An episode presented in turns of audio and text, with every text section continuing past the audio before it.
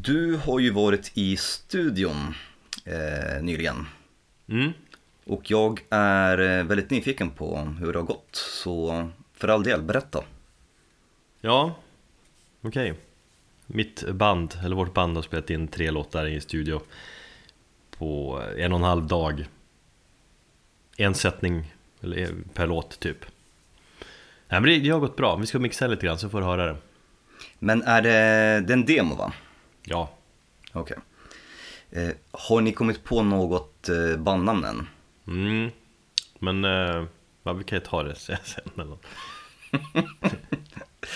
Ja, är det nu där Harvey Lockos igen eller någonting? Nej, Ja, Jag är supernyfiken på att höra musiken därför att eh, de små klippen som du har lagt upp så här när ni varit i mm, replokalen och sånt där. Det, är- svinbra.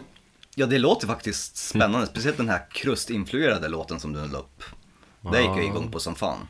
Jag vet inte riktigt vilken det var men ja Ja nej men vi, vi, vi tyckte det är roligt Vi ska inte ta över världen utan vi gillar att hålla på Dricka öl och spela hög musik Eran trummis, kan han hålla takten bättre än Lars Ulrik? Ja, det kan han, men han kanske är lite upp och ner ibland Han föreslog ju på fullast allvar att vi skulle spela in eh, demon på fyllan Jaha. Med citatet Vi spelar ju egentligen bättre då, väl? Ja, det gör man kanske. Nej, Man det gör man absolut inte, men man tror väl det när man har druckit öl att man är Det här med självförtroendet, du vet Jo, jag vet. Jag spelade alltid Gu- Guitar Hero bättre när jag var full. Jag kunde ta mig igenom det Through Fire and Flame eller vad den heter med eh, Dragon Force.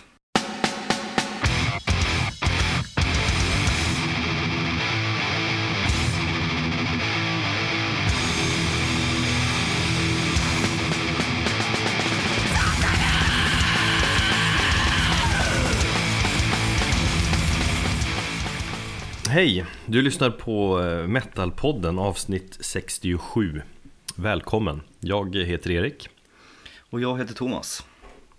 Hur är läget då? Eh, det är bra, förutom att jag luktar eh, surmjölk. Min minsta son här spydde ner mig två gånger precis när vi skulle börja mm, spela in. Mm, det känns bekant det där Hur är det själv då? Ja men jag är ju peppad på det, Vi- vi skulle ju egentligen inte spela in idag Ikväll, nu är det ganska sent, klockan är över tio här, för oss är det ju sent. Eh, Utan vi skulle spela in imorgon, men vi blev peppade. Jag, När jag förberedde mig lite grann här så kände jag Jag fick upp en jävla pepp, så jag tror det kan bli bra och kanske det nördigaste avsnittet Någonsin i Metalpoddens historia. Tror du det? ja, Kanske. Ja men jag Ja. kände, jo lite grann så. Precis, men innan vi går in på det stora, stora ämnet för detta avsnitt så har vi lite mindre nyheter att prata om, eller hur? Mm. Jag skulle vilja börja med eh, att berätta om en dröm jag hade Jag hade en speciell dröm för, ja, men för några dagar sedan som jag har funderat lite grann på Och ja, jag vet att det tråkigaste som finns är att lyssna på när folk berättar om sina drömmar Det är jättetråkigt. Hatar det själv. Jag har en polare som när vi var yngre alltid skulle berätta om sina drömmar och hur han analyserade dem och hade sin drömbok Och jag kände bara, vem fan bryr sig? Så därför ska jag nu berätta om min dröm jag, eh, jag Som kan bli- ingen kommer bry sig om. Ja, men jag- vi- det kan bli lite diskussion efter det. Mhm. Jag drömde om Tobias Forge. Okej. Kanske har något att göra med Ghost Live-platta som kom här precis. Och att vi pratar lite om Ghost när vi pratar om skivor vi ser fram emot i år. Mm. Men hur som helst, i drömmen då så skulle Ghost eh, kommande, slapp, kommande platta släppas. Och i samband med det skulle en film, eh, typ av filmpremiär om plattan också visas. Och eh, på, på typ en stor biograf eller arena eller liknande. Men då nå- någon dag innan den här filmpremiären så tror man att Tobias eh, har dött. Att han har brunnit inne i något brand i något stort, stort hus eller något sådär. Man har inte hittat honom i alla fall. Allt tyder på att han har brunnit upp helt enkelt, jättetragiskt. Men folk dyker ändå upp på den här filmpremiären. Det är liksom, vad, vad ska man göra då? Vad, man vill hylla honom och sådär, och sörja. Och se vad, vad är det för film egentligen. Så alla är på plats, ser filmen. Väldigt personlig dokumentär om honom och hur han tänker om eh, nya skivan. Och Okej. så kör han omaskat. Alltså ing- inget smink, inget så här pappa-grej utan det är hans nya grej. Att köra sig själv. Mm. Och Så avslutar han med, med att kolla in i kameran och säga att det här jag gör som jag vill, ingen kan stoppa mig. Typ. Och så slutar filmen och i samband med det så skjuts duken åt sidan så står bandet där och Tobias själv. Och så kör de live direkt. Så det är stenhårt, massa eld, Sevatin-stuk som blivit, de kör black metal liksom. Jätteondskefullt sådär. Så allt var ett PR-trick eller någon form av avancerad marknadsföring typ. Mm. Det har någonting ändå va? Alltså drömmen för mig satt kvar länge, jag vaknade med en känsla av oh, gjorde ett intryck som vissa drömmar kan, kan göra. Vet du vad jag trodde när du eh, nämnde live-DVDn, eller live-skivan rättare sagt? Nej. Att det var någon dröm om den här eh, penisen som bara finns med på den speciella utgåvan. Ja, men den, den kanske har påverkat också. Ja, jag tänkte att drömmen skulle krets- kretsa kring pappa Emeritius Schlong. Mm. Men så att jag är besviken, jag är jävligt besviken här. Ja, förlåt. Men eh, jag tänkte lite när jag funderade på efterhand, där som du, vi kan diskutera lite grann, är just det här med marknadsföringar av skivor. Alltså just i dagens hårda musikklimat så känns det som att man, man behöver testa lite alternativa, nyskapande sätt att marknadsföra skivor. Kanske inte så här extremt att man låtsas dö och sådär. Fast det är ju ganska briljant om man skulle lyckas göra det tycker jag. Ja visst är det någonting, det ligger någonting i det som är lite häftigt. Jag kan ju bara tänka, eller gå tillbaka till den här själva stämningsansökan och, och den här filmen som eh, Martin Persner gick ut med. Mm. Och där var ju också snack om att allting också var ett PR-trick innan folk liksom började förstå att nej det här är på riktigt. Det hade ju fortfarande varit coolt om det visade sig att det var ett PR-trick, alltså allt snack kring det. Allt är fejkat, Mm. ingen rättegång, men så är inte fallet. Men eh, ja. Men har du Nej, men- funderat lite grann, du jobbar ju ändå lite grann i branschen, hur, hur ska man ska nå ut, vilka kanaler, alltså hur ska man skilja sig från mängden? Alla gör ju fortfarande på samma sätt liksom.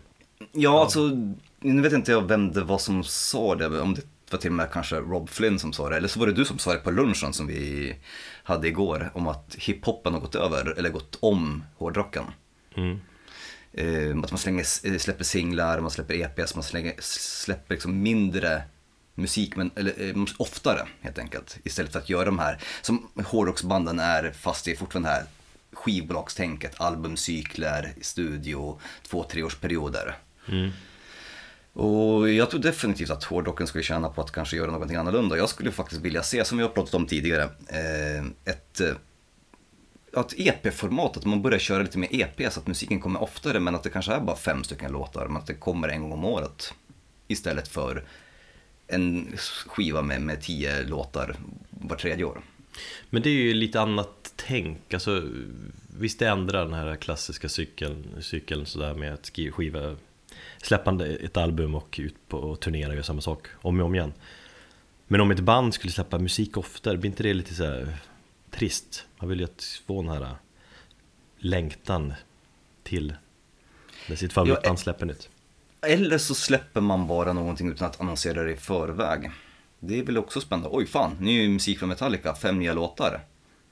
Bam, det hade du ingen aning om. Vi, vi släppte våran, våran EP i, i smyg. Det är ju några hårdrocksband som har gjort det. Jag tänkte på Avenged Sevenfold och något mer band.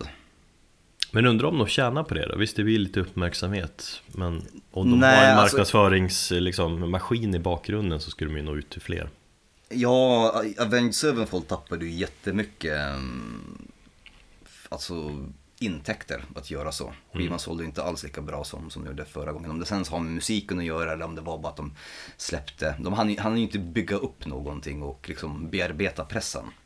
Nej Så att, eh, Nej, det behövs ju alltså pengar ofta. Jag tänker om vi säger, snackar Metallica då, alltså när de släppte sin senaste skiva så jävla vad de syndes överallt. Just det hur de släppte en ny musikvideo varje timme och så är det de gjorde. Det var ju coolt att se bara maskineriet, Metallica, alltså hur de verkligen syndes överallt och så. Men det förstår man att det kostar, kostar mycket pengar. Det är just de alternativa liksom, marknadsföringsmetoderna som jag är ute efter lite grann.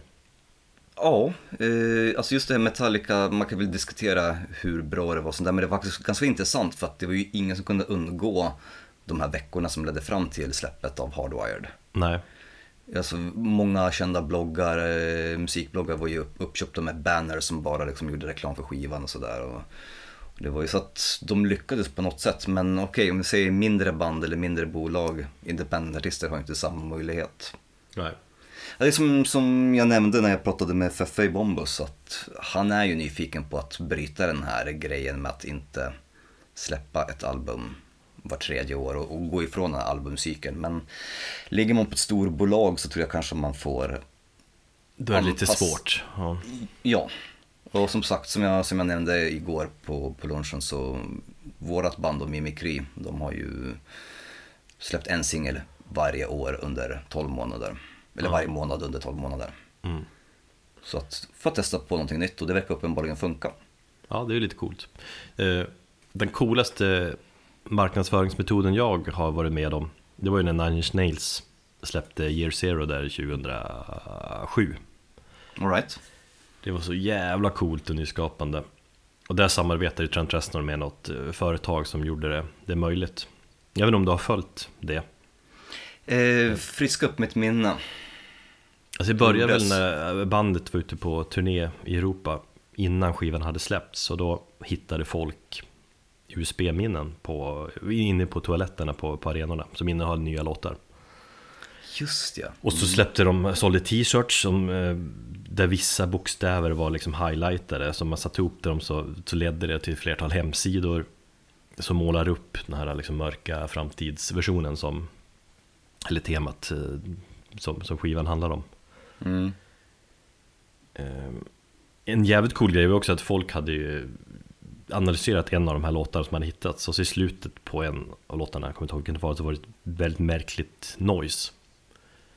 Så hade man tittat på det ljudet i ett spektrogram säger man va, typ. Mm. Du vet, där man ser ljudfrekvensen och så. Just det. Mm. Och då var ljudet så, då var det format till en hand. Och i den här storyn till skivan så är det som eh, Befolkningen kontrolleras ju genom att det blandas droger i vattnet och sådär Så gör, gör att folk hallucinerar och ser den här stora handen liksom. Okej. Okay. Så jättemycket sådana coola grejer. Om jag minns rätt så hade ju det var i staten någonstans, hade vissa blivit inbjudna till en lagerlokal och sen fick jag åka upp en hiss, då var det som Nine Nails där och spelade tills det kom ut så vakter och sköt mot dem. Allt var ju som ett, ett skådespel och så, men det var ju väldigt avancerat. Häftigt att, att fastna i en sån jippo. Ja men jag gick igång på det som fasen, det bara kom upp nya grejer hela tiden och nya hemsidor och liksom Ja, mer av sånt vill man ha, men man, jag kan tänka mig att det var jävligt dyrt hela grejen och det krävs mycket jobb och, och tänka igenom allting. Mm. Nej men alltså jag, jag köper, även om kanske varken du eller jag sitter på svaren, men, men jag köper att man kanske skulle behöva göra någonting nytt i ett marknadsföringssyfte med ett band. Ja, om det nu betyder att man ska fejka sin egen död eller vad man ska göra, det, det vet det kan väl låta vara osagt. Men ja, kanske finns någonting i det. För att som sagt, det här, alltså, med tanke på att hur mycket artister det finns där ute, hur alla liksom som egentligen har en iPad kan kalla sig för artist. Och mm. har man en YouTube-kanal så, så ska man ju ta sig igenom den här vågen av skit innan man hittar någonting bra. Ja. Och då måste man ju synas på något sätt. Tyvärr, ni hörde det först, att man ska lansera eller marknadsföra en ny platta genom att uh, fejka sin egen död.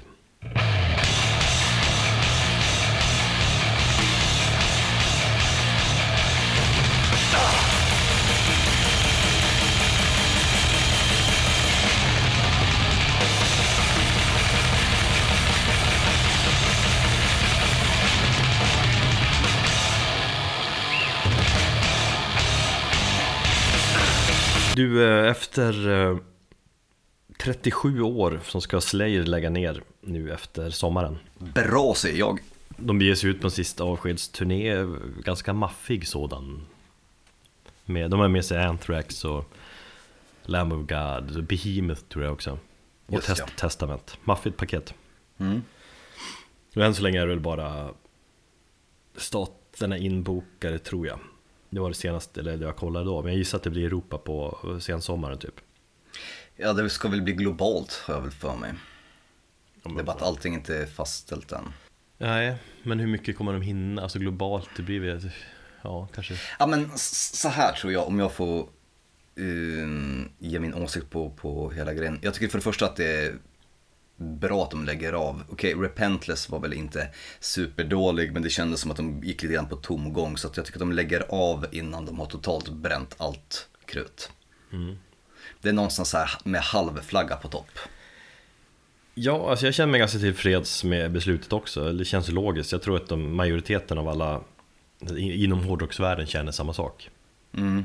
För mig beror det på Ja men lite olika, olika faktorer. Jag tror att framförallt för att Jeff Hanneman är död. Alltså visst, Gary Holter var ju en men han är ju grym scenpersonlighet och mm. gav energi till bandet men alltså, sen Jeff gick bort så kändes det bara så, så tragiskt och då tappade de liksom huvudlåtskrivaren och han ligger bakom alla deras bästa låtar och han tog inte så mycket plats utåt men liksom inom bandet var han ju liksom dess själ. Ja precis och så har ju inte direkt Tom Araya verkat vara så, så peppad på att fortsätta heller. Han har väl varit uppe typ senaste tio åren typ att han, om han hade fått välja så hade han lagt ner. Ja. Det känns som att det är han som nu verkligen har sagt, satt ner foten och säger jag, jag pallar inte det här längre. Precis, så tror jag också och att de var tvungna att på något sätt förklara det för Kerry King. Och du, alltså, för att han verkar ju vilja köra på, han skulle förmodligen ta med det här till graven. Mm. Men att de bara, nej du Kerry du får faktiskt ta och fatta vårt, eh, ja eller liksom acceptera vårt beslut. Det är svårt att ersätta Tom och Ryan. Det är det. Men istället för att ge ut en halvdan skiva och sen så köra ytterligare liksom ett, en, en turnécykel så tycker jag att de på något sätt ur ett säg, marknadsföringsmässigt perspektiv och ekonomiskt perspektiv så, så kan de kanske casha in betydligt mer nu. För nu kommer det ju vara sista gången man får chansen att se Slayer. Så folk, de är ju redan sålt slut i staterna. Alla datum, vad jag har förstått. Ja, när de la ut datumet kollade jag någon dag senare, då var det väldigt mycket fullbokat. Men det, blir, det är klart att det blir slutsålt. Men det är så jävla stort paket ju. Ja, men också så, men det här är sista gången jag får se Slayer. Fatta alla gamla fans som är typ 40, ja 50 år idag. Och som mm. har följt Slayer. Det här var sista gången jag får se ett av mina favoritband. Så att jag tror att de lyckas bygga upp en eh, större efterfrågan genom att göra så här. Ja, ja absolut. Vill du att de ska komma till eh, Sverige och spela? Ja. ja, jag skulle nog passa på att se dem, även om det fortfarande är bara 50% av bandet kvar. Men mm. det hade varit en kul grej. Ehm, och Sp sen... Jag måste säga, spiken i kistan för mig, det var ju när de klantade bort eh, Dave Lombardo. Alltså, det var väl någon ekonomisk fråga. Men, och Paul Boster, han är ju bra trummis men det är ju inte den riktiga Slayer-trummisen. Då kändes det också bara dåligt. Det jag skulle vilja se, och det faktiskt hoppas att de lyckas eh, fixa, det är ju ett, ett Big Four. Det är att om de kan få samsas och om Dave Mustaine kan ja, bete sig så, så kanske de lyckas få till de fyra banden precis som de gjorde 2011. Ja, jag såg ju bara Mustaine hade uttalat som det där. Att han skulle vilja köra igen fast att alla band spelar på samma villkor. Precis. Men det är ju alltså, i och med att Metallica är med där som är på en helt annan nivå så går, det går ju inte. Jag tror liksom... Ge banden en timme vardera eller en och en halv timme vardera. Alla har ju tillräckligt med, med låtar att fylla upp den tiden utan problem. Ja. Låt, låt det vara, gör det för fansens skull. Skit i era egna egon. Jag tror att eh, Metallica och allt maskineri bakom dem inte går med på det. Men de har ju gjort det en, en gång och fått ihop den karusellen. Mm. Nu känns det inte lika kul. Det kommer inte hända nu heller. Alltså det kommer inte hinna hända innan, innan sommaren och Slayer ska lägga ner efter sommaren. Så. Fast jag tror inte det. Så jag, någonstans så finns det cyniker inom mig säger att alltså det kommer komma ytterligare några specialspelningar under 2019 och sen så kommer det komma, det kommer kanske mattas av och bli färre och färre men jag tror inte de kommer spela sina sista gig i år. Jag, jag kan fan, annars sätter jag upp hatten som jag just nu inte har på mig. Jag sätter 100 spänn emot, de lägger ner efter sommaren.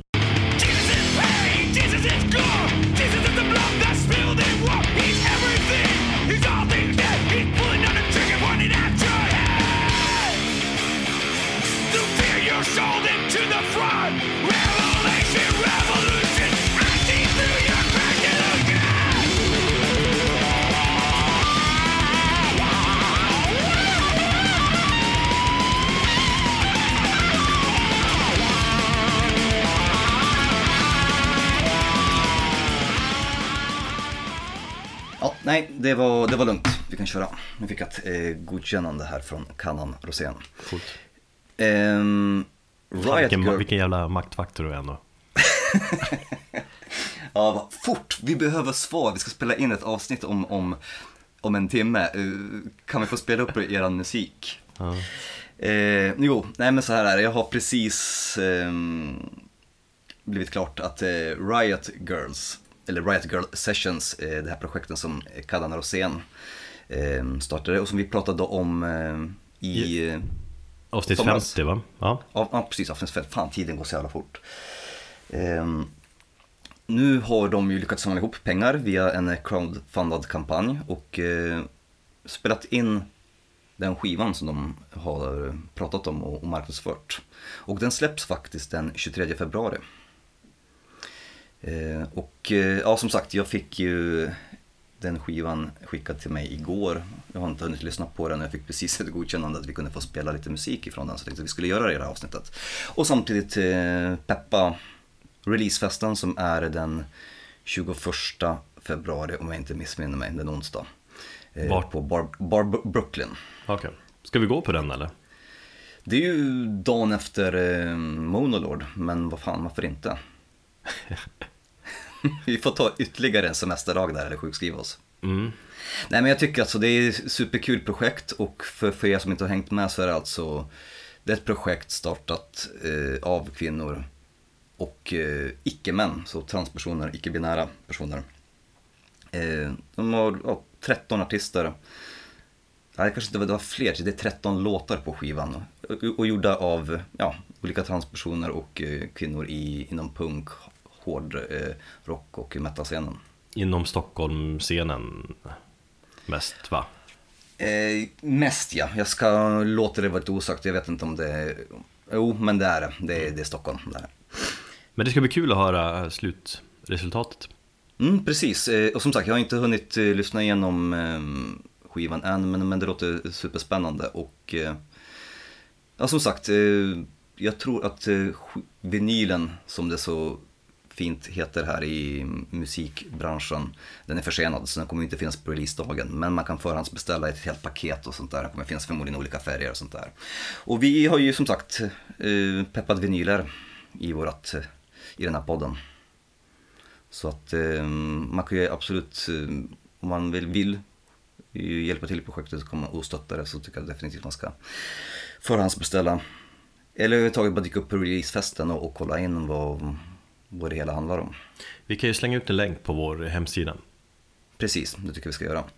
Ehm, och vad jag förstått det så ska vi spela en låt som heter ehm, Sad and Weak.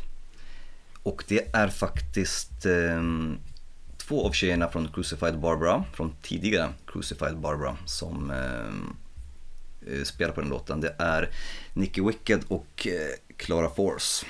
Samt så är det ehm, en tjej som heter Hanna från Saturnine som sjunger i ena versen. Så jag tror de, de delar lite grann eh, uppgiften där. Och eh, det är väl den mest, eh, alltså hela skivan går i, ja, det är ju olika mm, artister som tolkar olika stilar. Så att det är ju bland mellan punk, metal och, och allt möjligt. Men det här skulle väl vara den som kanske har mest metal och det passar kanske metalpodden bäst tycker jag. Mm. Så kolla in Riot Girl Session och eh, vi lyssnar på låten Sad and Weak.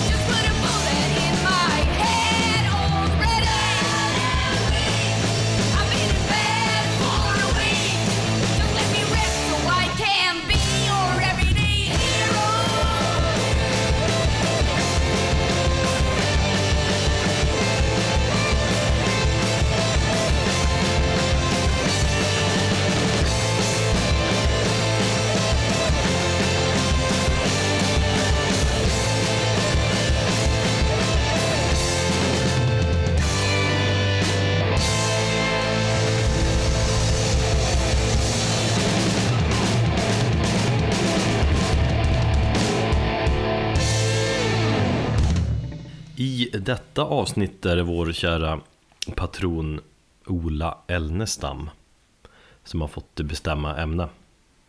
En mycket eh, trogen lyssnare och trevlig herre får man ju säga. Han har ju bland annat bryggt öl till oss. Bara en sån sak. Just ja, ja. Sånt eh, uppskattas ju. Det är på hi- high level nivå. Där man får öl av sina lyssnare. Jag kände liksom så att när jag själv höll på att brygga öl och sen så när vi fick den här skickade till oss då bara så nej jag tror jag lägger ner det. Mina skills är inte lika bra. Jag har ganska många polare som brygger öl eller har bryggt öl. Och den öl som du och Kim bry- bryggde, den var väl kanske sämst ändå. Tack för din ärlighet, men jag, är- jag är fan ändå lite stolt över att vi lyckades göra en så jävla dålig öl. Ja, En GIPA, golv-IPA, därför att hälften av det hamnade på golvet som vi sedan försökte skrapa ihop och, och försöka jäsa. Så att det var kanske inte det godaste. Det var kanske därför de var infekterade och smakade röv sen. ja den var ju inte helt genomäcklig, men den var ju, den var ju, den var lite tveksam. Men du skulle säkert bli duktig om du gjorde en till och en till och en till, det är ju så. Det är ett hantverk som man, man förbättrar. Jo. Eh, Öl-Ola där, för han vill att vi ska snacka konceptalbum. Och vill att vi ska lista typ våra favoriter inom det ämnet.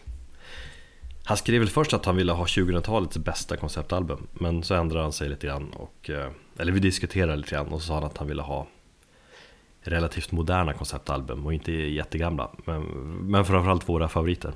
Mm, precis. Det tänker vi ge honom. Eh, Det tycker jag, så vi kommer väl hålla oss på den här sidan av millennieskiftet, men vi kommer nog säkert doppa tårna i slutet av 90-talet också. Nej, men jag tänkte ju så här att, går man tillbaka till 80-talet, då känns det som att hela hårdrocken var fylld med konceptalbum.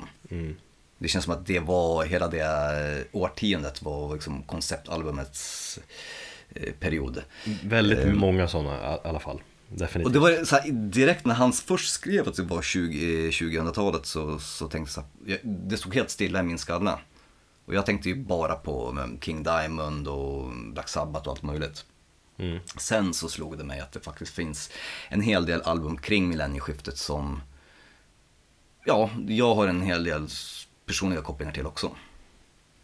Ja, jag tror att det kan bli ett ganska nördigt, eh, roligt eh, tema där. Det är därför du är så peppad. Ja, eh, hyfsat i alla fall. Och vi, vi gillar ju när vi, när vi får nörda ner oss lite grann. Mm. Eh, Men, men först då, vad menas egentligen med, med konceptalbum? Det kan vi diskutera lite grann. Ja, hur, hur har du tolkat det? Konceptalbum, det är ju, alltså man menar ju ett album där låtarna liksom har gemensamt en större mening än vad de, vad de har individuellt. Alltså, och, och man uppnår det med någon form av röd tråd kan man säga genom albumen. Så oftast är det ju en form av eh, central story genom skivan liksom. Mm. Eller något speciellt tema just som, som knyter samman skivan till en, helhet. Det finns ju konceptalbum, finns ju det finns ju inom alla olika typer av genrer, men, men det känns som att det, den är vanligast inom rock och liksom hårdrock och metalsvängen där. Ja, framförallt så eh, känns det som att inom hårdrocken så tar man sig kanske friheter och berätta mer fiktiva historier. Eller att man spelar på, ja, några historiska grejer. Mm. Eh, så, att, så, så som jag har tolkat det, det är när jag började leta upp lite album och sånt där och, och försökte gå tillbaka i tiden. Så gjorde jag faktiskt en liten avgränsning och det var att det måste vara en berättelse, en riktig berättelse som har ett start och ett slut. Eh, och det får inte bara vara ett löst koncept som till exempel många punk och hardcore band kör ju konceptplattor men det finns ingen berättelse om det här är just en konceptplatta om av att vi hatar samhället eller snuten. Och alla låtar handlar om det. Utan det ska vara en berättelse med, med gärna karaktärer i också. Ja, vi har tänkt typ exakt likadant. Jag har ju sen Ja. valt med skiv från att Nej, det ska originella stories har jag tänkt. Alltså mer eller mindre egenskrivna med stories som går just genom hela skivan. Och in- inget så här löst tema som du säger. Ja, men till exempel Master of Puppets är ju en sån här skiva som är världens bästa skiva genom tiderna för övrigt. Men, men, men den anses ju ha ett genomgående löst tema om, om, om typ kontroll och beroende. Men det är inte jättetydligt, utan jag vill ha Nej, en, precis. en originell eh, story. Det var så, jag tänkte ett tag där på Opeths eh, Ghost Reveries. Som jag trodde var ett koncept fram tills jag nyligen läste en intervju, där, eh, en äldre intervju med Mikael där han sa att tanken var att göra ett koncept men sen så eh, den här lite lugnare balladiga låten på skivan. Han tyckte den var så fin att han verkligen ville ha med den. Men då bröt han sitt koncept och tänkte han, äh fuck it. Eh, Det får vara ett löst, ett löst tema om ockulta grejer. Mm. Istället för att vara en berättelse i, i dess raka mening. Men bra, då har vi i alla fall definierat vad, vad vi tänker kring konceptalbum. Mm. Och vi kör två skivor var.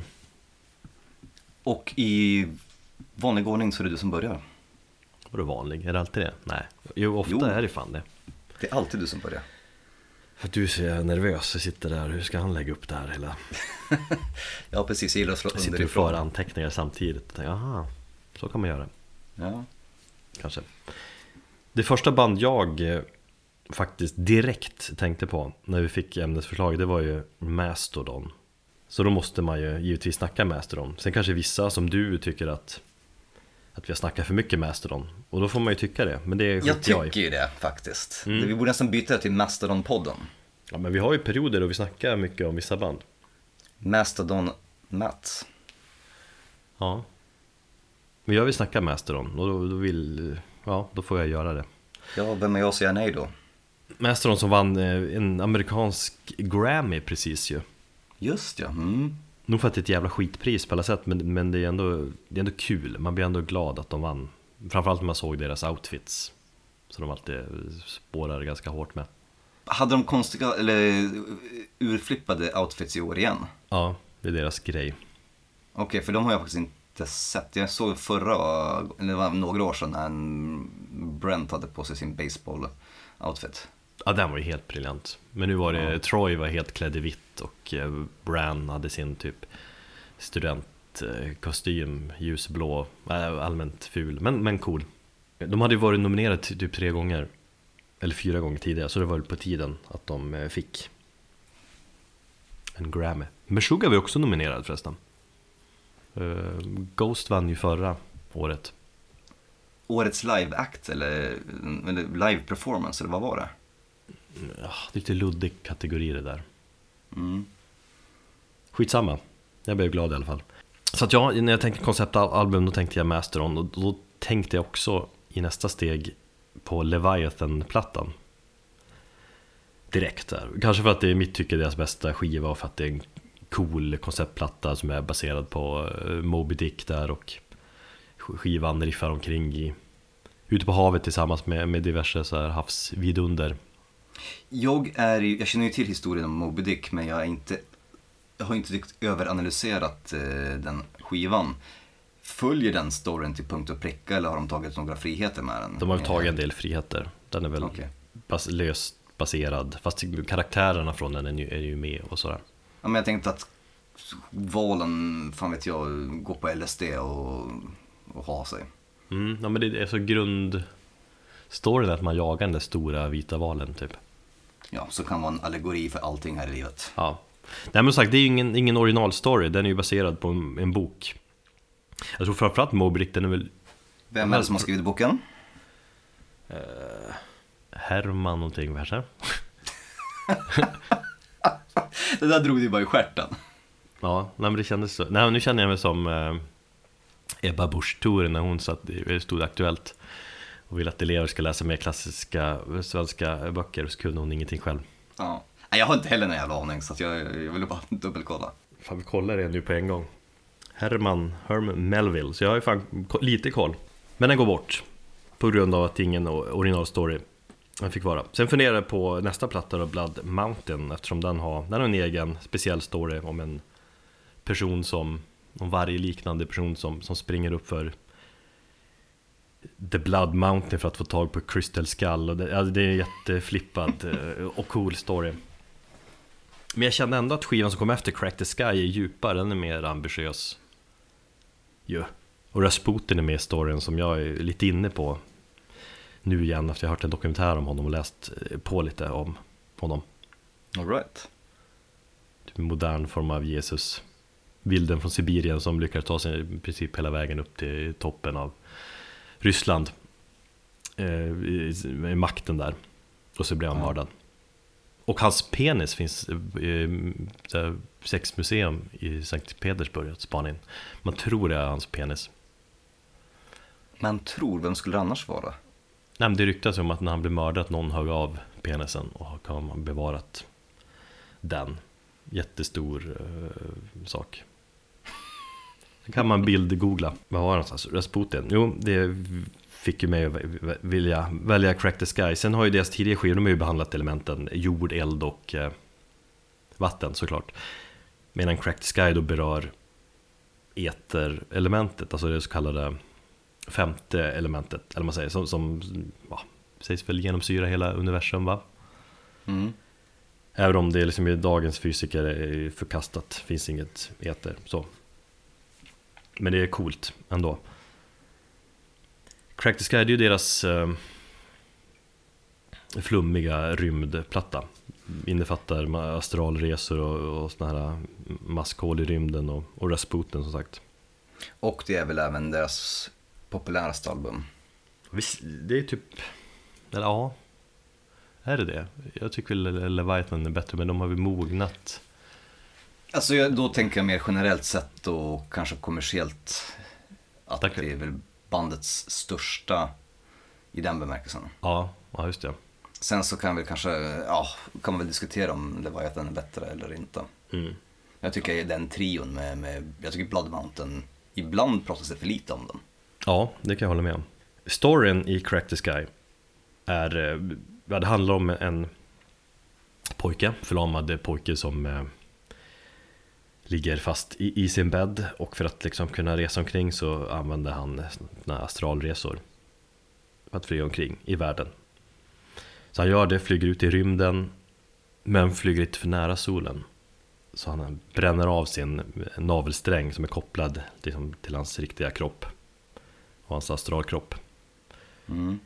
Och då sugs han in i ett eh, maskhål. Det är väl någon teori där om att man kan färdas genom tiden i sådana där maskhål. Nästan fysiker snackar wormholes. Eh, och där hamnar han i någon typ av eh, andevärld. Där döda andar ligger. Men han förklarar för dem att jag är inte död. Så andarna skickar iväg honom till en rysk kult som sätter hans själ i Rasputins kropp. Hur är- kommer man på det här? jag ska komma till det. Hur Okej, de kom ja. på det. Och så det, då är det lite cool för det är kopplat till verkligheten och Rasputin har ju funnits. Han var ju en väldigt märklig man. Mm. Och eh, i storyn då Rasputin då vandrar han till Sankt Petersburg från Sibirien som han gjorde i verkliga livet och blir väldigt tajt där med ryska tsarfamiljen. Innan han blir mördad. Och när han blir mördad då så båda eh, själarna, alltså hans, eh, Rasputins själ och den här pojken, förlamade pojkens själ flyger ut ur Rasputins kropp och eh, genom en crack in the sky. Och där uppe så försöker Rasputin hjälpa den här pojken att hitta tillbaka till eh, sin riktiga kropp. För hans föräldrar och pojkens föräldrar tror att han är död när han bara ligger där. Men han har inte lyckats ta sin, sin själ eller astralkropp tillbaka till sitt, sin, sin riktiga kropp. Mm. Men där uppe så möter de, eller där nere, eller vart de är någonstans I det universumet så möter de djävulen och så försöker, så försöker ta deras själar och, eh, och så händer det massa annat. Det är väl- väl- väldigt flummigt på slutet av storyn Men det är en, det är en cool story. Och väldigt flippad ju. Väldigt flippad. Och de har ju ryckt på en del, alltså inte bara något man säger typ att Fan vilken påryckt story, utan det har ju ryckt på väldigt mycket när den här skivan har skrivits. Det var ju gitarristen Brent som Var det System of a Down basisten som han slogs med? På någon, Just ja. på någon gala där, typ kanske någon Grammy-gala liknande Mm. Så han föll väldigt illa Slog huvudet, typ kraftig hjärnskakning, eller det var ju ganska allvarligt Han var typ nära att, att dö Ja, Ja, det var fara för hans liv. Jag tror det var 2005 eller någonting. De, de hamnade i något slagsmål och jag tror att han måttade ett slag och Brent ramlade väl bakåt och slog i huvudet i asfalten. Mm. Det var ute på gatan. Så att han blev ju ganska skadad och eh, fick ja, Han fick inte anstränga sig fysiskt på åtta månader eller något sånt där Mm. Så då satt han på sin veranda i åtta månader och självmedicinerade, det vill säga rökt på väldigt kraftigt och skrev då stora delar av, av Crack the Sky Han ligger bakom det mesta av musiken, om jag förstått det rätt Mm. Så den är ju skapad ur sånt eh, tillstånd kan man säga. Men det finns mycket allvar i skivan också. Just eh, det, är- det, det är flummig story. Men det är oftast i Masterons fall det är mycket metaforer för, för annat, allvarliga saker. Som just hitten Crack the Sky, som de flesta vet ju att eh, Sky det syftar ju på, det stavas med YE på slutet som var namnet på trummisen Brand Dailers eh, syster då. Just ja. Som tog livet av sig som 14-åring och då var Bran 15 och det vände ju upp och ner på hela hans värld och liv. Och för Bran, jag läste lite intervjuer och det här, just det uttrycket 'crack the sky' då syftar han på det ögonblick då man får veta att någon som står en nära har dött. Just när man får den vetskapen, hur allt liksom den känslan kan få i himlen att, att spricka liksom. Och det kan jag relatera ganska kraftigt till. Den släpptes 2008 va? För att jag minns att jag intervju, gjorde en telefonintervju med eh, Bran om just konceptet på den här plattan. Som aldrig blev någon artikel därför att jag satt i en... Jag jobbade på Carlings då, så jag satt inne på lagret så här, efter, efter vi hade stängt butiken och eh, satt på en kassmobil, mobiltäckning och ringde till honom via någon växel i deras skivbolag. Eh, och han satt i en bil på typ motorvägen i Atlanta. Och försökte förklara konceptet samtidigt som han körde.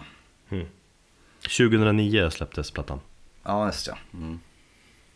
Så det var min lilla anekdot om den.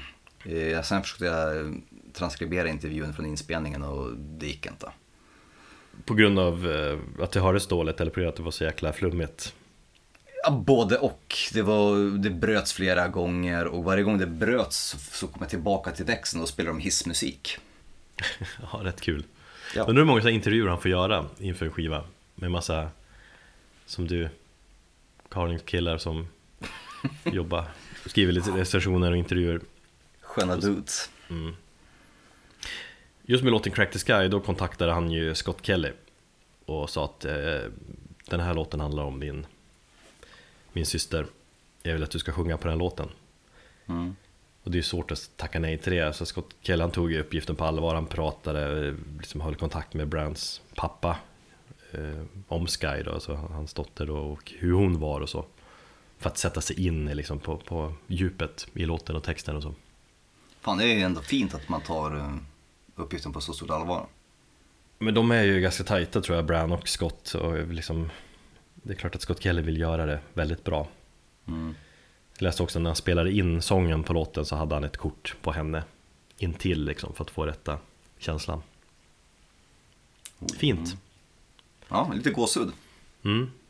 Jag tänkte att vi lyssnar på just Crack the Sky då, i och med att jag pratar så mycket om den slutdelen där på låten och så tänker vi på när den förlamade pojkens själ tillsammans med Rasputins själ som precis har blivit mördad åker genom en crack in the sky och samtidigt tänker vi på Brands syster Sky som ja, inte mått så bra i den här världen.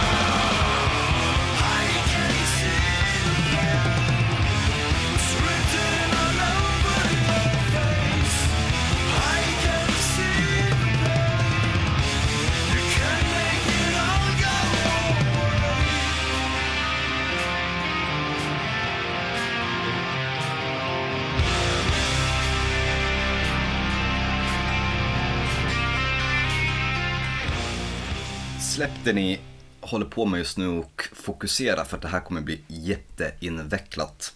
Mm, en disclaimer, jag kan inte direkt påstå att jag har full koll på storyn för den är alldeles för invecklad och för tidskrävande att sätta sig in i om man är småbarnsförälder och har väldigt, brist, väldigt mycket brist på tid.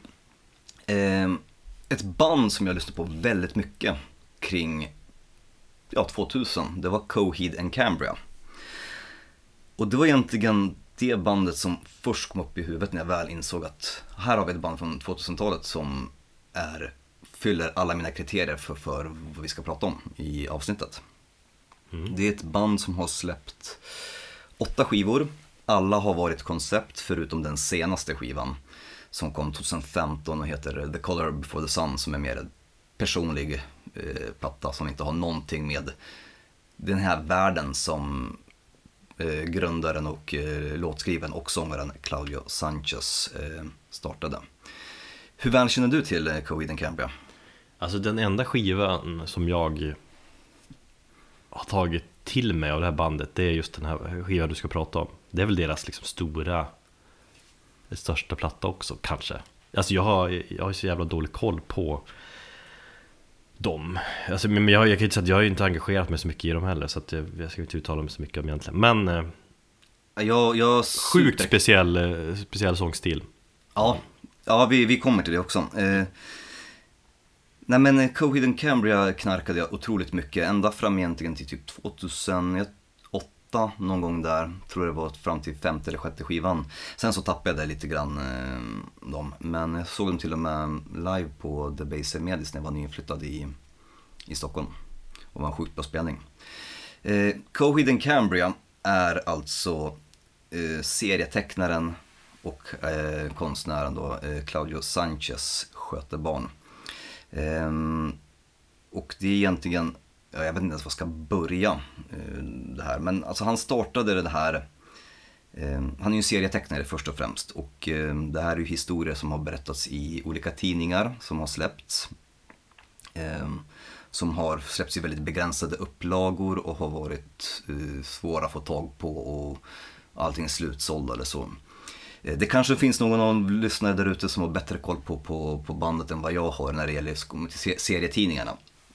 Jag kommer inte att prata så mycket om just storyn i de tidningarna utan det är som sagt vi koncentrerar oss på musiken och just bandets tredje platta som heter Good Apollo I'm Burning Star 4 Volume 1 From Fear Through the Eyes of Madness. Och det är det som sagt, det är bandets ja, mest populära album och det mest kommersiellt framgångsrika. Jag tror de har sålt över eh, en miljon ex.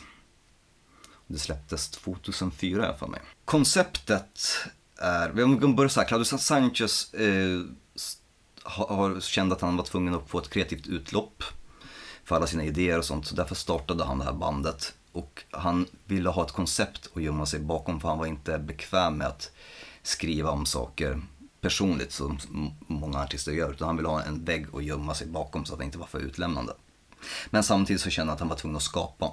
Så därför han startade den här. Och eh, själva grundpremissen är egentligen det Mm, gifta paret Coheed och Cambria som lever i en värld som heter, eh, eller ett universum eh, som heter Heavens Fence. Och det är en samling av 78 planeter som är sammansatta av en speciell slags energistråle eh, som kallas The Keywork. Och delar av den här, hela konceptet på alla de här plattorna kretsar kring eh, Co- eller ja, hälften av plattorna eh, kretsar kring Coheed and Cambria.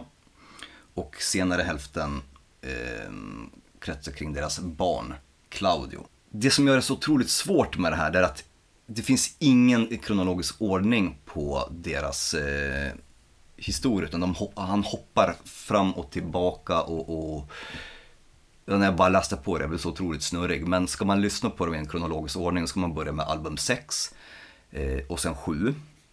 Eh, gå tillbaka till femman och sen 1, 2, 3 och 4.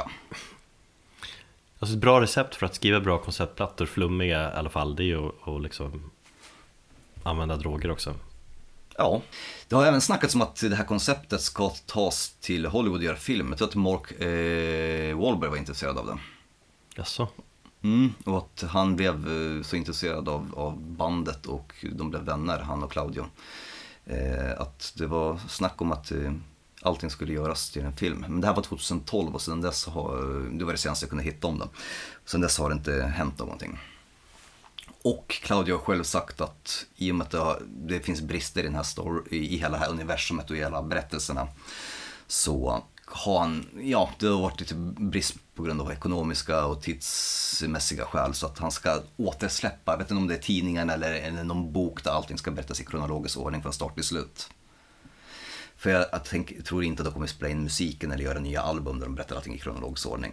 Den första skivan, alltså hela, alltså hela um, plattorna och konceptet kring det kallas för The Armory Wars. Och det är någon form av krig mellan onda och goda krafter. I den här världen som heter Heaven Fence då. Och den första plattan som heter The Second Stage Turbine Blade, där var bandet väldigt mycket påverkade av um, post-hardcore och, och, ganska mycket punk. Um, och det är deras debutplatta och det är den första tredjedelen av andra kapitlet i den första hälften av berättelsen om Coheed and Cambria. Hänger du med? Nej, inte riktigt. Nej, det, det, det är härligt. Det är, knappt, knappt att jag gör det heller. Jag, och jag måste berätta lite kring det här bara för att innan jag kommer till själva den skivan jag ska prata om. Mm. Så bear with me. Eh, och jag, eh, det kommer säkert vara en, en, lite felaktigheter från min sida så det får ni faktiskt ta och se, se förbi. Men alltså, debutplattan är den första tredjedelen av andra kapitlet i den första berättelsen om Coheed and Cambria. Andra plattan, In Keeping Secrets of Silent Earth, eh, volym 3. Det är, den alltså det är den andra plattan och det är tredje kapitlet i den första berättelsen. Eh, då finns redan Claudio, eh, sonen, med i deras berättelse. Tredje plattan då, Good Apollon Burning Star 4. Jag refererar till den som så, det behövs inte. Det är den första volymen om sonen Claudio och hans eh, fight för att, för att på något sätt beskydda och eh, slåss mot en ond, eh, jag tror det är någon ärke, hans ärkefiende eller någonting i, i den här och skydda hela den här, the keyword, den här energistrålen då som ska tas emot och eh, tas, eh, för, förstöras av en ond magiker. Fjärde skivan, Good Apollo Unburning Store 4 Volume 2, No World for Tomorrow. Det är en direkt uppföljare till föregående skiva. Och det finns ingen eh, synopsis eller det finns ingen berättelse om historien så att det kunde jag inte hitta någonting alls om. Eh, femte skivan heter Year of the Black Rainbow och är en prequel till alla andra skivor. Och det handlar om den här onda magikern, hur han kom till makten och eh, blev mäktigast i hela det här universumet. Eh, platta 6 och 7 är ett dubbelalbum som släpptes med eh, bara några månaders mellanrum. Och sjätte albumet är den första delen om Serious Armory och hur The Armory Wars-kriget uppkom. Och eh, sjunde plattan, The After, Afterman Descension, är den andra delen om hans liv. Ja. Nej, jag gillar ju att allt utspelas i samma värld, men, men för liksom och jag gillar konceptalbum, men det ska ju ändå vara, vara liksom greppbart. Jag tänker hur många, många procent av deras lyssnare har liksom möjlighet att ta till sig storyn. Och så, speciellt när den är uppbyggd som den är liksom. Ja, det, det undrar jag också. Och, och i och med att det var svårt att få tag på, jag har ju själv försökt att, när jag var som mest inne i bandet så försökte jag få tag på de här serietidningarna. Jag tyckte det vore kul att ha någonting att läsa sig in mer i själva storyn. Mm. Och det uppenbarligen så har det ju kommit ett väldigt stor efterfrågan i och med att han nu ska trycka upp en, en bok som ska gå igenom från start till slut så att folk ska få en, en helhet. Men, men så är det ju också vet, med serietidningar och det här var ju ett projekt eh, som han hade med, tillsammans med kompisar. Och det fanns bara tid, så de tog ju bara delar som man gör i vissa tidningar. Du minns själv när man köpte Kalanka och fortsättning följer i nästa nummer. Mm. Och, och prenumererar man inte på Kalanka då, då, då missade man liksom fortsättning på, på vissa grejer och så.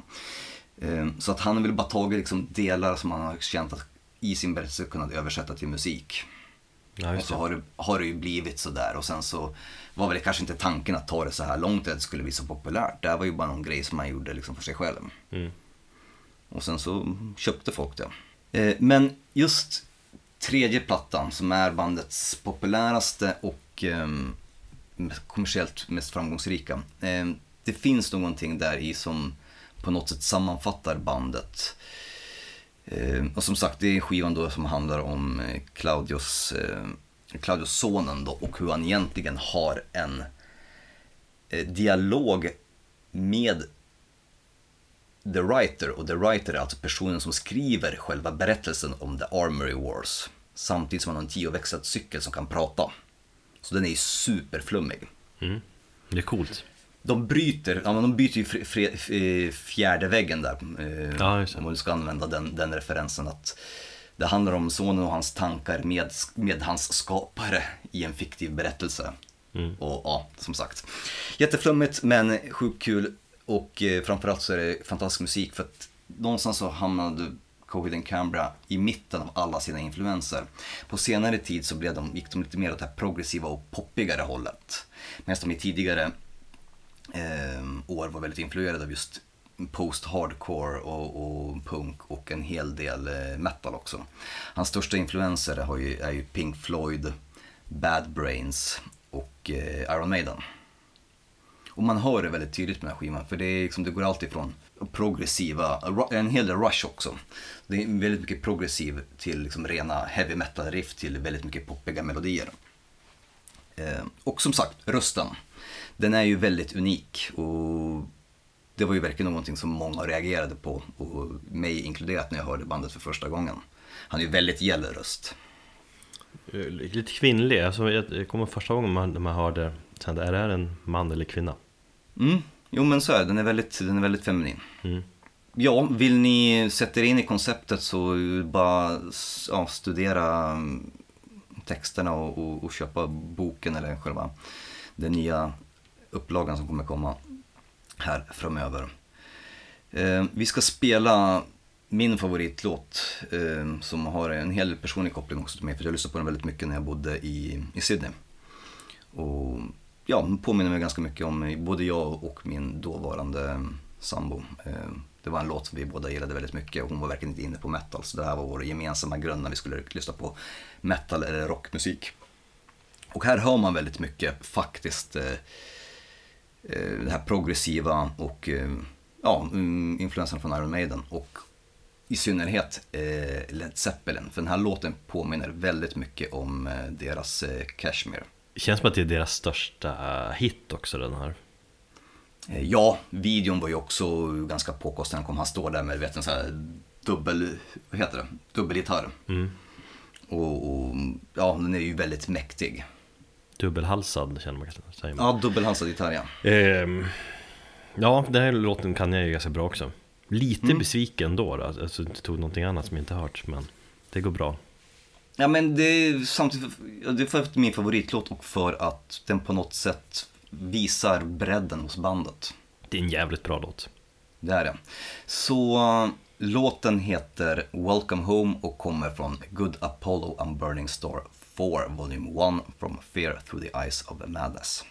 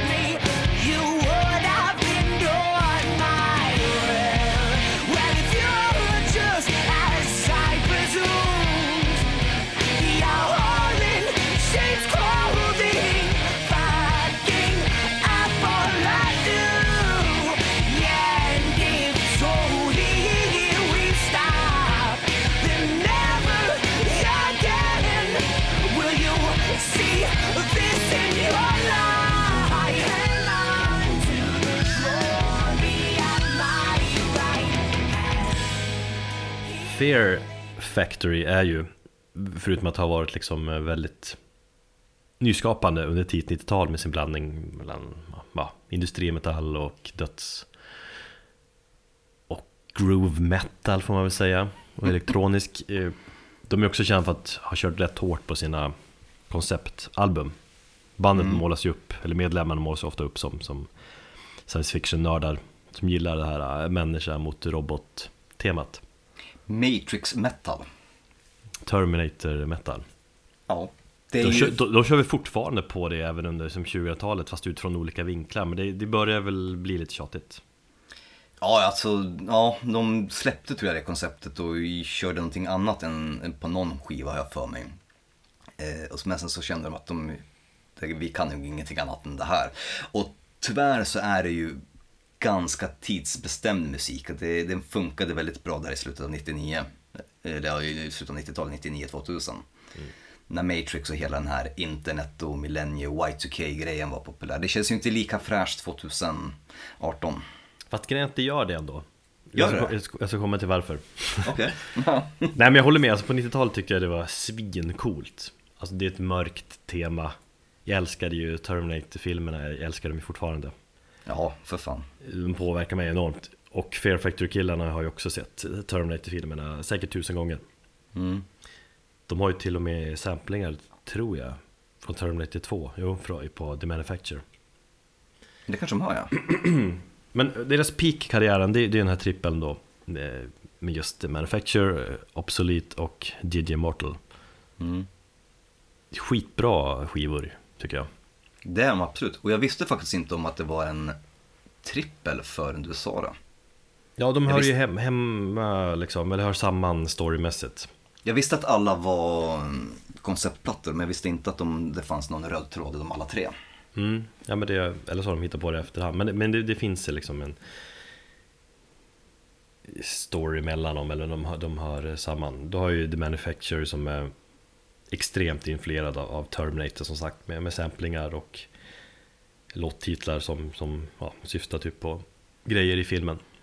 Mm. Det är ett konceptalbum om eh, den klassiska st- striden i den här typen av teman. Just då, människan som kämpar mot en mot maskinerna eller mot en maskinkontrollerad eh, regering.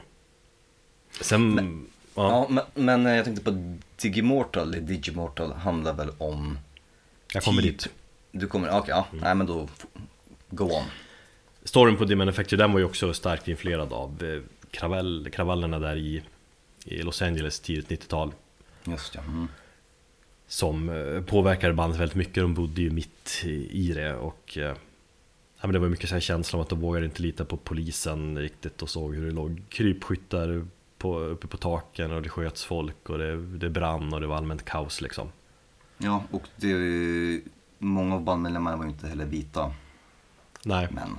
nej precis. mex, mex, mexikaner och sydamerikaner. Övervåld och, och så här. Så, så det inspirerade, influerade The Manufacture väldigt mycket också.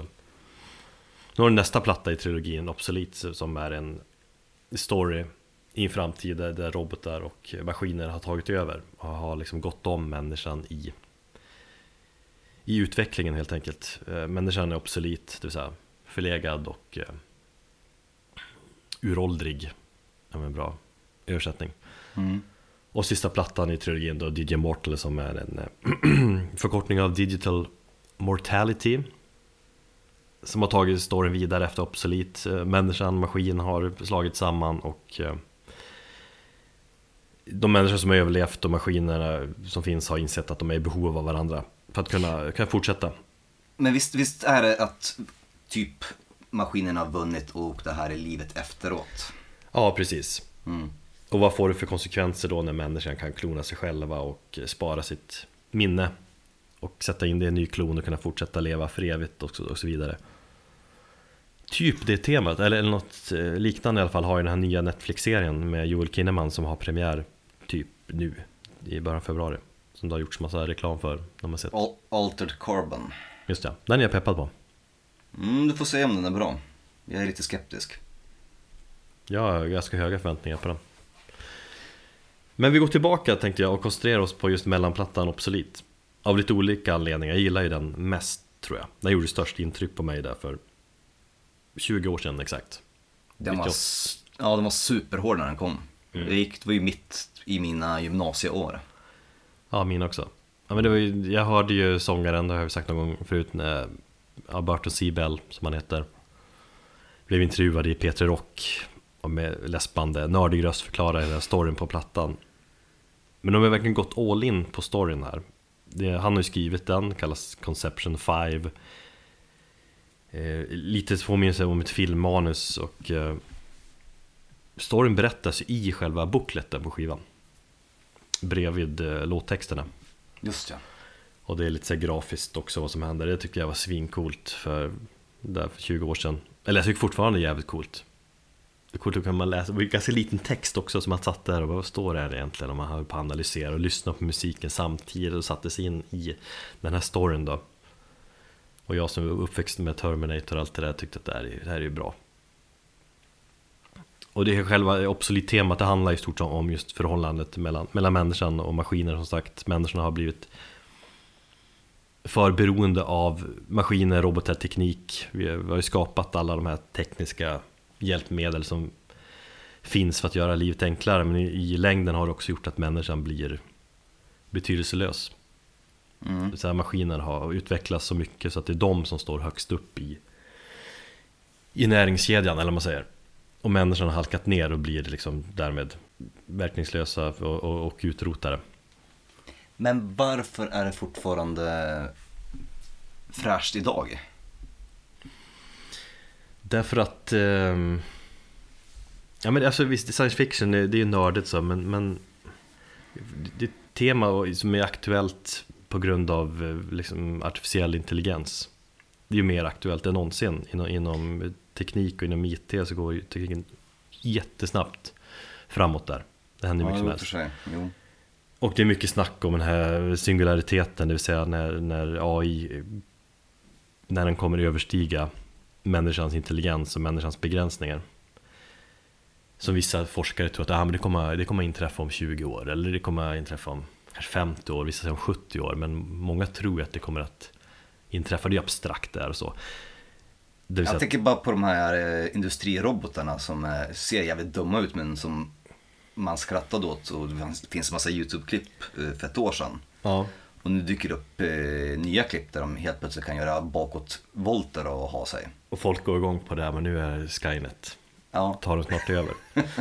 ja men så det är jätteintressant och och liksom just med intelligens och någon typ av robot eller artificiell intelligens som tänker i andra termer än människan gör och är helt, helt, helt enkelt smartare än oss. Och det går liksom inte att förutsäga vad som händer efter det.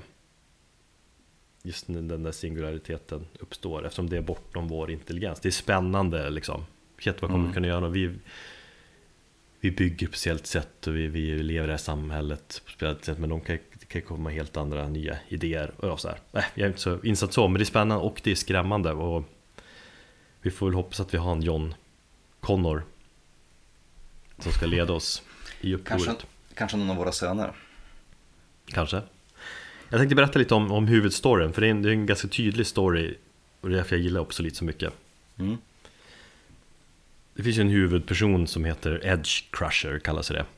Mm. Han bara tja, jag heter Edge Crusher, jag är tuff. Ja, Ja, jag är hjälten. Och sen har du också Securitron som är Det är själva liksom Organisationen eller själva rättsväsendet, polisen typ Som kontrollerar hela världen Att inga brott begås Har full koll på allt du gör Och så finns det någon stor robot eh, som är, har en egen låt som heter Smasher Devourer eller så här, som beskrivs i bokleten som någon stor gigantisk robot, äggliknande form och har vapen som armar. Lite så samma känsla som den här roboten i Robocop-filmen, du vet. Just det, ja. det där Mm. klumpiga aset. M... Fan heter han MK2 eller någonting sådär? Jag minns inte. Något sånt där, typ Mm. Ed 209 eller något sånt där. Ja, men den är uppbyggd i tre delar, eller tre akter är det väl. Första akten, storyn börjar då med Edge Crusher, har startat uppror i ett sånt där maximum security fängelse, bryter sig loss. Och han, hans mål är att stoppa och störta systemet. Mm. Och Securitron gör ju allt för att stoppa Edge Crusher och för att undgå alla kameror som finns överallt och så, så gömmer han sig i underjorden och kämpar därifrån. Sen i andra delen i storyn har han en, en svacka, han är trött, kampen tar på krafterna. Han är ju typ en, en John Connor-variant. Mm. Han är trött att hålla sig gömd hela tiden och han undrar liksom, är, är det här värt det? Kommer jag kunna lyckas med det här? Han sover på saken och vaknar upp där ensam på ett kallt, kallt golv och inser att ja, nej, men jag ska fortsätta kämpa. Nu kör vi, nu ska vi starta systemet, starta de här robotarna. Tredje avslutande akten. Det är en stor antikrigsprotest utanför Securitrons, deras liksom huvudbas. Då vill, eh, människan vill inte kriga. Men Securitrons vakter och styrkor tar till våld. Börjar skjuta folk och den här ledaren för den här fredliga demonstrationen, han inser att det, här, är- det är ingen mening att leva i det här samhället, så han tänder eld på sig själv. Okej. Det finns ju en låt här som heter Freedom or Fire, or Fire. Just ja. ja. Antingen Freedom eller så tänder jag eld på mig själv. Mm. Folk flyr för sina liv. Edge Crusher står och observerar det här och känner att människan är körd typ. Så han flyr in i en kyrka. Att gömma sig från, från Securitrons eh, styrkor och ser han en bild på Jesus som eh, jag vet inte riktigt vem, vem det är, han det är en bild som känns bekant men som han liksom inte riktigt förstår men som ja, ger han styrka att fortsätta kampen ändå fast allt känns eh, kört liksom. Mm. Men i slutändan så blir han ändå tillfångatagen och eh, just den här avslutande låten, heter den Timelessness, heter den va? Det är en jävligt cool ballad, eller hur? Man hör, speciellt med, med storyn så hör man, men det, det är mycket ångest, han har ju misslyckats Kampen mot maskinerna är körd De har vunnit Han är rädd Alltså väldigt melankolisk och vacker låt Med ett mörkt slut Ja. Ja, den, den gillade jag som fan eh, när jag, när jag lyssnade på den skivan i- eh, under mina gymnasieår som sagt. Mm. Så det, det, visst, det är science fiction, men det, det är coolt och man tänker så här med just AI och allt det där så blir det ändå Det kommer alltid vara aktuellt med de här mörka framtidspersonerna liksom. Jag tänkte sen på när Digimortal kom och eh, det här omslaget, jag har det ju bara framför ansiktet för jag tycker fortfarande det är ascoolt neonfärger och det är typ en, ja, en människa som typ har dioder på sig eller någonting. Mm. Typ kretskort. Precis, kretskort ja. Mm. Där fann, och det här var ju någonstans kring när nu metal också var populärt. För de har ju en låt med eh, några rappare som heter Back the fuck off from me eller något sånt där. Mm. Var jävligt häftig. Otroligt hård. Ja. Men de har ju liksom eh, pre nu metal mycket. Alltså nu metal mycket har ju hämtat mycket inspiration från Fear Factory. Ja, jo kanske. De var ju väldigt tidiga med liksom sjusträngade gitarrer och sådär också. Och köra basketlinnen på scen. Och bandanas. Och, och eh, basketskor. Ja, Fick den känslan. ja, de var lite före sin tid och nu har de väl som sagt, det är lite daterad musik. Fast ja, jag har ju kört de här skivorna nu och peppat. Det tycker jag fortfarande är skitbra. Speciellt med, Ja. med storyn och sådär nu. Ja, jag måste faktiskt lyssna på den. Jag blev superpepp nu när, jag, när du berättade om storyn. För jag har aldrig dykt ner i texterna så pass mycket som du har gjort. Jag visste liksom inte om att den här Edge Crusher var en person. Nej. Jag tror det var någon robot från den goda sidan. Ja, det, så kanske det är också, men jag fattar det som en man. En människa i alla fall. Och det är coolt att ha den här lilla bokleten och sitta och läsa. Och man hör liksom Burton C. Bells röst när han läspar och berättar. Mm. Vi ska lyssna på inledningsspåret Chock där från Obsolete. Då är det Edge Crusher, han håller ett brandtal för en massa människor, typ där i fängelset gissar jag på. Han säger att det är han som ska leda oppositionen, det är han som ska störta den här hårda robotregimen och starta alla robotar. Han ska ge en chock to the system.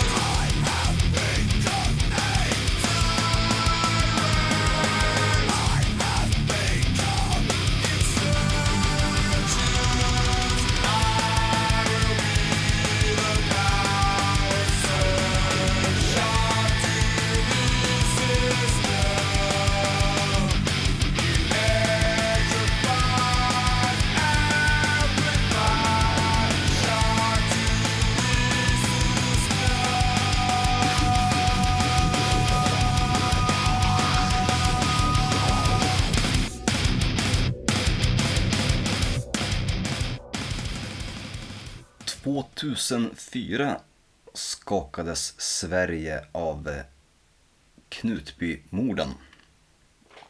Eh, nu har inte jag jättestor koll på vad som hände där, men det var ju en religiös församling och sektliknande dramatik där eh, en präst eh, med manipulation lyckades övertala en, en barnflicka, sin barnflicka och, och, och, och mörda i Jesus namn och sådär.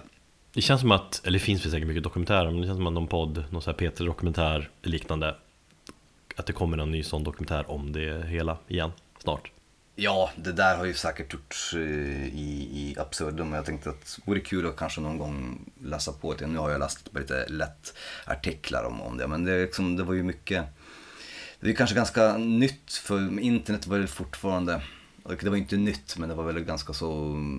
Den här medierapporteringen kritiserades ju ganska mycket och att det var, blåstes upp väldigt mycket i media. mm. Jag har ju, alltså Senaste tiden har jag plöjt alla de där dokumentärerna om ja, Lisa Holm-mordet och Arboga-kvinnan och allt de där liksom Jag vet inte varför jag kör alla dem men det är väl... Ja, just Arboga-kvinnan har jag också um, lyssnat på. Jag tänkte på den här podden En mörk historia. Mm. Det var ju du som tipsade den. Att just alltså Arboga-kvinnan, det, det fängslade mig. Jag, jag drog alla fem avsnitten direkt. Ja, jag också För det var bra. Men eh, nu var det Knutbymorden och det här skedde i en liten ort i Småland 2004. Och under den här tiden så var Evergrey eh, mitt uppe i inspelningen av sin skiva The Inner Circle som mer eller mindre handlade om samma sak. Eller det handlar i alla fall om sektliknande förhållanden och hur en person kan dras in i, i sekter och eh, börja och ifrågasätta sin existens och, och, och göra saker. Du vet, manipulation och så. Och i och med att just de här Knutbymorden eh, in, inträffade så tror jag att bandet fick en, kanske ofrivilligt, eh, en, en ganska så stor skjuts i, i, i karriären. Eh, och lyckades rida på den här vågen för att det blev ju, det blev ju nästan som att det blev någon form av profetia. Och jag minns att det var väldigt mycket artiklar så, och, och intervjuer där man diskuterade de här sammanbanden mellan Evergrays konceptplatta och eh, just Knutby-händelserna. Och de high-fivade i smyg och tänkte fan vilken grym timing det här var ja, ja, det var ju, ja som sagt, det var ju en jävla, jävla slump om man kan säga så. mm. Evergrey är ett melodiskt progressivt eh, hårdrocksband från Göteborg. Mm, jag har lyssnat på dem jättemycket kring eh, just 2000-talet och eh, The, in, The Inner Circle som är i den här konceptplattan då, eh, håller jag otroligt högt och som deras bästa stund. Och jag har egentligen inte lyssnat på dem sedan dess. De har ju släppt, de släppte ju väl något album 2016 här för mig senast. Också ett band som har släppt så jävla mycket skivor Jag har ju också, ja, typ en, två plattor har jag hängt med på Men sen har jag Jag har väl aldrig riktigt fastnat för dem heller Det är väl därför man inte har följt med dem så noga Jag eh, fastnade, jag minns när den här, eh, deras eh, cover på Dilbas I'm Sorry gick på ZTV. Just ja Mm. Jävligt bra cover faktiskt. Väldigt mycket känsla ifrån Thomas Englund, sångaren där. Ja, jag minns att jag tyckte det var, kändes lite muppigt Men jag kanske tänker annorlunda om jag lyssnar nu Ja, men jag lyssnar på det nu med, med lite vuxna ögon. Jag, jag, jag får få gåshud när jag, när, när jag lyssnar på den låten. Jag tror anledningen till att jag inte riktigt fastnat, alltså det är progressiva, det gillar jag ju Men det är inte det här, alltså om man jämför med band som Opeth till exempel Så här är det lite Mm. hårdare, det här är mer åt Mer klassisk eh, heavy metal, progressiv sån Eller li- lite så power metal stuk är det också känns som Ja, jo, absolut. De, de brukar väl kanske lumpas in i, i power metal-facket också. Även om de inte sjunger om drakar och sådär. ja. Ehm, Men man kan säga, det är ju inte det, det, heller någon här Dream Theater-progg. Nej, det är det inte Ja, men melodiös hårdrock helt enkelt, Mm. kan, vi, kan vi konstatera att det är. Ja, Och anledningen till att jag just fastnat så mycket för The Inner Circle, det är för att det är ett koncept som för mig och alltid varit intressant eh, ur ja, ett religiöst synpunkt. Jag har ju själv varit inte ens någonstans i närheten av en sekt, men, men jag har ju gått i, i, i, i kyrkan och, och religionsundervisningen. Jag har ju redan från ung ålder ifrågasatt det här och, och liksom aldrig på något sätt kunnat köpa snacket. Och ja, det är så intressant just ur ett psykologiskt perspektiv hur människor låter sig eller hur de blir manipulerade till att göra saker och ibland ganska hemska handlingar i, i Guds namn. Och hur otroligt svag som man måste vara som människa som låter sig övertalas och göra ganska hemska grejer. Ehm, och det här är liksom, det handlar, själva konceptet handlar om då eh, en person, en man som eh, är missnöjd med sitt liv och eh, hittar ingen riktning. Och av en slump då så, så kommer han, man kan tolka, det är väldigt mycket i öppet för, för tolkning, men av en slump kommer i kontakt med, med, med en person som är en ledare för, för, för en sekt. Och eh, de har ju, de två inledande spåren där heter The Ambassador och um, A Touch of Blessing. Hur han får liksom en helt ny livsglädje och ett perspektiv på livet när, när den här sektledaren tar in honom till familjen och ger honom ett, ett helt en helt ny mening med livet. Um, som sagt, man kan läsa in väldigt mycket i, i, i varje enskild låt, men det är ju en kronologisk ordning. Och han sen börjar bli allt mer och mer hamna i någon spiral där den här själva ambassadören, den här själva sektledaren ber honom att eh, utföra konstiga grejer i Guds namn. Varav en är att han ska offra sin eh, dotter till Jesus. Nu, jag tror det är ganska oklart om det är just alltså, vilken religion det är, att det är just kristen eller om det är någon, någon form av undergren till det. Själva skivan är ju egentligen inte så mycket, alltså visst det är kritik mot, mot religion som helhet, men det är ju också även, finns ett pers- eh, psykologiskt perspektiv på det. Så den är ju inte speciellt satanistisk i den bemärkelsen, så jag tror att det är väldigt mycket folk försökte göra det mm, när, den, när den kom.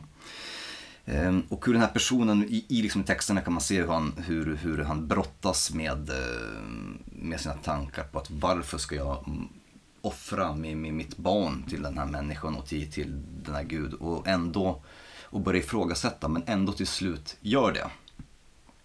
Och det finns även en, en till karaktär som jag tror är um, den här huvudpersonens då fru då. Och hon kommer in i, i berättelsen och man får, i några låtar så får man så sjungs eh, texterna, eh, eller berättelsen tar hennes perspektiv. Där hon ifrågasätter eh, sin man.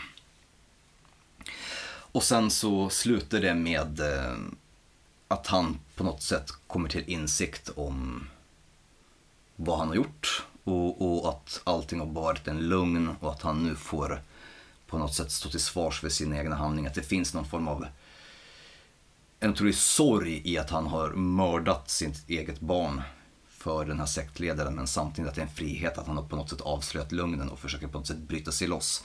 Och sen är det väl kanske lite oklart då om han lyckas bryta sig loss ifrån den här sekten eller inte. Ehm, så att jag tycker det är en otroligt spännande eh, skiva och, och lyssnar man på den, jag lyssnade på skivan faktiskt eh, häromdagen på jobbet och det var kanske första gången på 12 år. Den släpptes 2004 så att eh, Den håller ännu. den, den, den håller med. Alltså, jag tycker att Evergrey idag och, och skivan efteråt blev ganska så här lökiga och vi gjorde den här typiska hårdrocken som inte jag gillar. Men alltså, det är så otroligt mycket känsla. Det är så, det är så mycket... Alltså, alltså, på riktigt, men alltså, jag hade gåshud under hela skivan. Den är ju ungefär 50 minuter lång. Och i synnerhet sista låten som heter When the walls go down. Och det är då den här huvudpersonen då upptäcker att vad fan är det jag sysslar med, vad har jag gjort? Och börjar inse själva ja, allvaret i, i sina handlingar och att vad han har gjort och vad han kommer få stå, stå, till svars för. Och det intressanta där också är att eh, igår så satt jag på jobbet och lyssnade på en gudstjänst som heter A Call to Anguish som kom 2002. Och det är en väldigt eh, känd eh, gudstjänst. Nu minns jag inte vad eh, prästen hette. Det går i alla fall att hitta den på Youtube eh, om man vill ta del av religiöst vansinne så rekommenderar jag att den är en timme lång men alltså, jag satt fängslad när jag lyssnade på den. Det är inget du, du gör dagligen, lyssnar på gudstjänster utan det var lite, i, lite research inför det här. Ja, fast samtidigt, jag, alltså, jag, det slutade ju med att efter lunchen då, eh, så gick jag ju tillbaka och lyssnade på lite fler gudstjänster från honom. För jag var tvungen att bara, det här religiösa vansinnet. Hur, hur man Det liksom, fascinerar. ja, hur det fascinerar, hur han, alltså, vissa grejer som är totalt ologiska och säger emot sig själv. Nej, nej, nej jag, jag, jag vet inte ens var, var jag ska börja, men det är ju en gigantisk facepalm. I alla fall, eh, delar av eh, den här låten som vi ska höra, When the Walls Go Down, som är det sista spåret på, på, på skivan, är faktiskt samplade från den här gudstjänsten. Och det är otroligt effektfullt i musiken med, med liksom hårda riff till. Och, och det här typiska Evergrave-modet som de har på skivan. Men samtidigt så var det jäkligt kraftfullt för att höra det i själva gudstjänsten också när, han, när man hör de här orden som han säger. Här, den här storyn, de här karaktärerna Kan det kopplas till, är det något självupplevt från sångarens sida? Inte som jag tolkat det, utan det här är eh, ett eh, löst koncept, eh, en egen berättelse som man har kommit på som är egentligen taget från ja, verkligheten. Det är väl sammans, olika delar som är sammansatta. Mm. Men det är ingenting som är personligt kopplat till honom, inte så som jag har tolkat det i alla fall. Ändå lite trist, det hade varit bättre då på något sätt. Mm. Och just, just eh, hårdrock och, och, och kritik mot, mot religion och, och, och sånt där, det är väl kanske inte sådär jättenytt. Men, men jag tycker att Evergrey gör det så jättebra på den här skivan. Och eh, framförallt så lyckas de få skapa den här känslan och vemodet i... Och det blir så på något sätt så otroligt mörkt men, men så vackert. Ja, Så men det är det- bra, du säljer in det bra så att man vill lyssna. Mm, det, det är bandets finaste stund faktiskt i karriären. Så med det sagt, då är vi väl klara med konceptalbum för, för, för den här gången. Och så ska vi väl ta oss an ett nytt ämne nästa avsnitt. Mm. Bra, Det låter bra det. Eh, då lyssnar vi på When the Walls Go Down from the Inner Circle med Evergrey. Och till nästa gång så får ni ta hand om er. och tack för att ni lyssnar. Me, I can't get through this. I can't. Lord, I'm too old for games. Foolish. And I'm tired of rhetoric, meaningless rhetoric that never changes things. Lord, just